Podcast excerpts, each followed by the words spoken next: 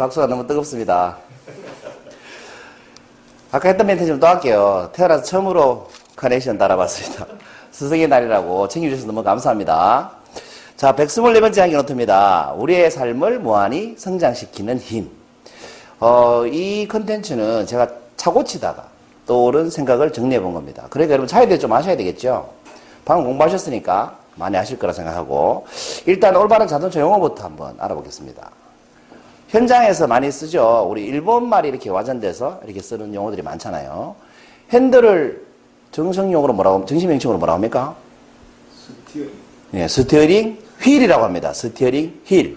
Steering은 이렇게 돌린다는 뜻이고 wheel자가 붙어야 됩니다. 조향 핸들이라고 하죠. 다시방은 원래 아까는 다시방 할 때 웃었는데 다시방은 어, dashboard라고 하죠. 그 다시방을 요 박스를 보고 얘기를 많이 하는데 이게 다시방이 아니고 glove box입니다. 마후라는 그렇습니다. 머플러. 상홍쌤 두 번 하려니까 재미없어요. 아까 대답 제일 잘하시더니 머플러라고 하죠. 소음기. 머플러 나가면 오토바이 타는 소리 나죠. 머플러가 깨지면 차가 오토바이 타는 소리가 나잖아요. 붕붕붕 그죠. 그 일부러 막 터트려 가지고 다니는 사람들도 많아요. 후렌다는 명칭이 fender라고 합니다. 앞휀다, 뒤휀다 이렇게 fender라고 하죠. 그 다음에 미미 나갔다 뭐 이런 얘기 하는데 미미는 음, engine mount. Engine mount가 뭐예요? 엔진을 받, 받치고 있는 고무를 engine mount라고 합니다. 그래서 engine mount가 나가면 차가 요철 넘어갈 때 거의 부서지는 소리가 막 납니다. 충격도 대단히 많이 나옵니다. 그러니까 이 개조해 있는 차들 있잖아요. 왜 경주용으로. 그런 차를 타보면 왜 요철 넘어갈 때마다 온몸에 진동이 다 오죠. 그 쇼바가 없다 이렇게 생각하면 됩니다. 그 다음에 세루모다 이런 얘기 많이 하는데 세루모다는 스타트 모터죠. 배터리 나가면 돌아가는 소리 나는 세루모터. 그 다음에 크락션이라고 많이 하는데 크락션이 아니라 horn이라고 합니다. 네, horn. 경적이라고도 하죠. 자, 후카시는 뭐라고요? 엑셀링 아닌데? 네, acceleration이라고 하죠. 이 부릉 부릉 하면서 이렇게 엑셀레이터 밟는 거.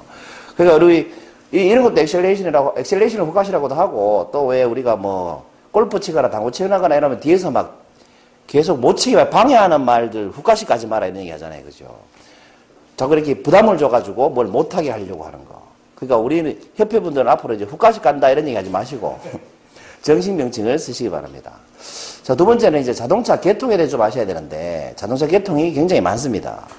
서스펜션 개통이라고 해요. 서스펜션. 서스펜션은 뭐죠? 완충장치예요, 완충장치. 변속 개통, 변속 개통 기어를 바꾸는 걸 말하죠. 연료 공급, 개통, 조향 개통, 제동 계통, 전기 계통, 또 뭐 있겠어요? 배기 계통. 탁탁 떠오르십니까? 냉각 계통. 또 뭐 있어요? 엔진 계통. 뭐 가솔린 엔진 이렇게 얘기하잖아요.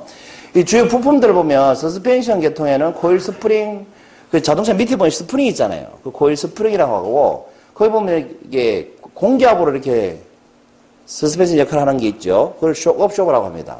쇼버가 있죠. 그다음 클러치, 변속 레버 이런 게 변속 계통이고 연료 탱크, 연료 주입구 이런 것들이 연료 공급 계통. 쭉 읽어 보시면 뭐 이해 안 되시는 거 없죠? 그렇죠? 네, 다 이해되실 거라고 생각합니다. 제가 이제 차 수리를 했던 부분이 뭐냐면 여기 원기어 부분입니다. 흔히 오목기어, 오목기어 이렇게 얘기합니다. 원래 명칭은 웜기어입니다. 그 오목기어라고 보통 얘기하는데 오목기어가 나가면 어떤 증상이 생깁니까? 차 이렇게 운전하시다가요. 한 10만 킬로, 15만 킬로 정도 되면 이렇게 핸들을 오른쪽으로 돌리거나 왼쪽으로 돌릴 때 뚝뚝뚝뚝 소리가 날 때가 있습니다. 그게 웜기어가 나가서 그렇습니다. 혹은 또 이렇게 가다가 천천히 쓸때 브레이크를 밟으면 뚝뚝뚝 소리 나면서 밟힐, 밟힐 때가 있어요. 그게 원기어가 나가서 그렇습니다. 그래서 차가 소리가 나서 이 웜기어를 교환을 하러 갔죠. 그리고 웜기어에 대해서 제가 좀 공부를 좀 해봤어요. 이 웜기어에 대해서 좀 아시려면 파워 스티어링 시스템에 대해서 알아야 돼요. 파워 스티어링 시스템. 그러니까 핸들을 돌리는데 옛날에 핸들은 파워 핸들이 우리가 흔히 파워 핸들 이렇게 얘기하잖아요. 그게 파워 스티어링 시스템입니다. 파워 스티어링 시스템이 뭐예요? 핸들을 돌리는데 유압을 이용해서 돌리기 때문에 힘 안 들이고 돌릴 수 있죠. 제가 처음으로 소유했던 차가 그레이스인데 제가 얘기해 드린 적 있어요. 차, 제 차 바꾼 역사를 얘기하면서. 그 그레이스가 no power 핸들에 no 에어컨이었어요. 그게 no power 핸들이면 이 차가 이렇게 밀려서 천천히 갈 때는 차선 바꿀 생각을 하지 말아야 돼요. 차선 바꾸려면 이게 달릴 때는 핸들이 잘 돌아가잖아요. 근데 천천히 갈수록 핸들이 안 돌아가거든요. 파워가 없으면.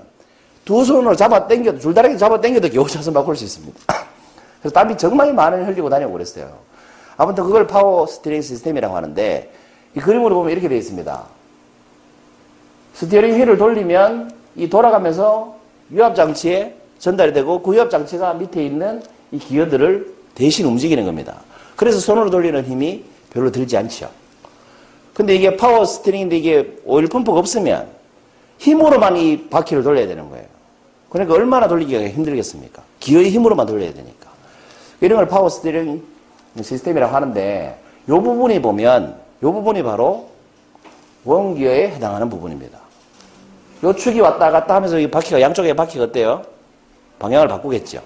직선으로 되어 있는 게 아니고 이렇게 디귿자처럼 되어 있어요. 그래서 돌리면 바퀴가 이렇게 움직이게 되어 있어요. 그래서 조향을 역할을 하는 것이 이 웜기어입니다. 이 웜기어가 나가면 뚝뚝뚝 소리가 난다는 거죠. 주로 이런 부분에서 이제 소리가 납니다. 아무튼 이 원기가 나간데 그림을 좀 단순하게 표현해 보면 이 중간 부분을 보시면 직각으로 교차되어 있지 않습니까? 기어가. 그 핸들이 지금 보면 가로축하고 세로축이 교차되어 있잖아요. 그래서 핸들을 돌리면 그 맞물린 기어는 좌측, 좌우로 움직이기 때문에 차의 방향이 바뀔 수가 있는 거죠. 이해되시죠? 네. 부품을 실제로 사면 이렇게 생겼습니다. 오무기어라고 하는데 이렇게 생겼습니다. 부품을. 이 부품을 바꾸면 이제 더 이상 소리가 안 나고 핸들이 잘 돌아가죠. 그러니까 AB는 뭐예요? 바퀴가 연결되는 부위고 C에서 뭐가 내려옵니까?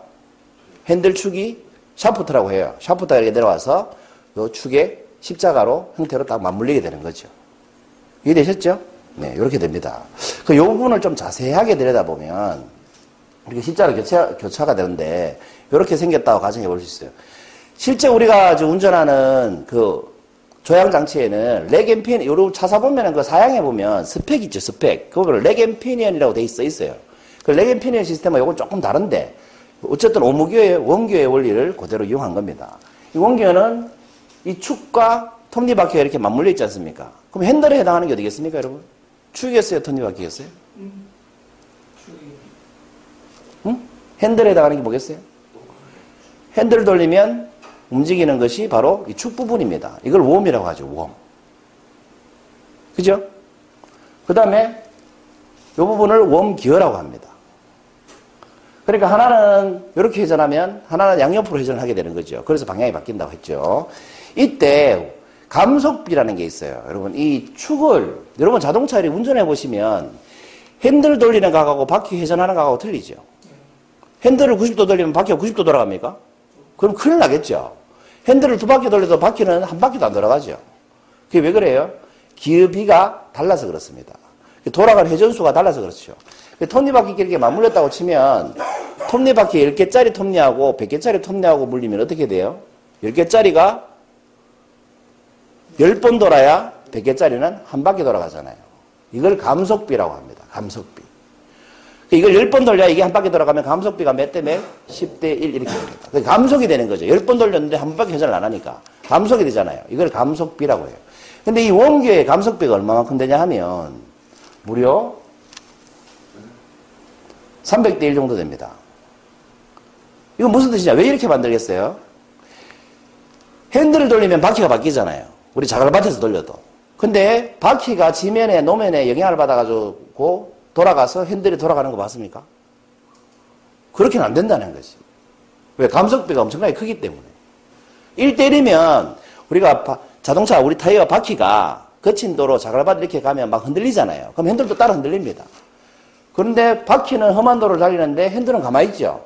그게 역전이 안 되기 때문에 그렇습니다. 이런 걸 우리가 역전이 불가하다 이렇게 얘기합니다. 여기서 말하는 역전이라는 건 뭐냐면 반대로 회전이 되지 않는다는 거예요. 그래서 이 톱니바퀴를 돌리려면 축을 돌려야 되죠.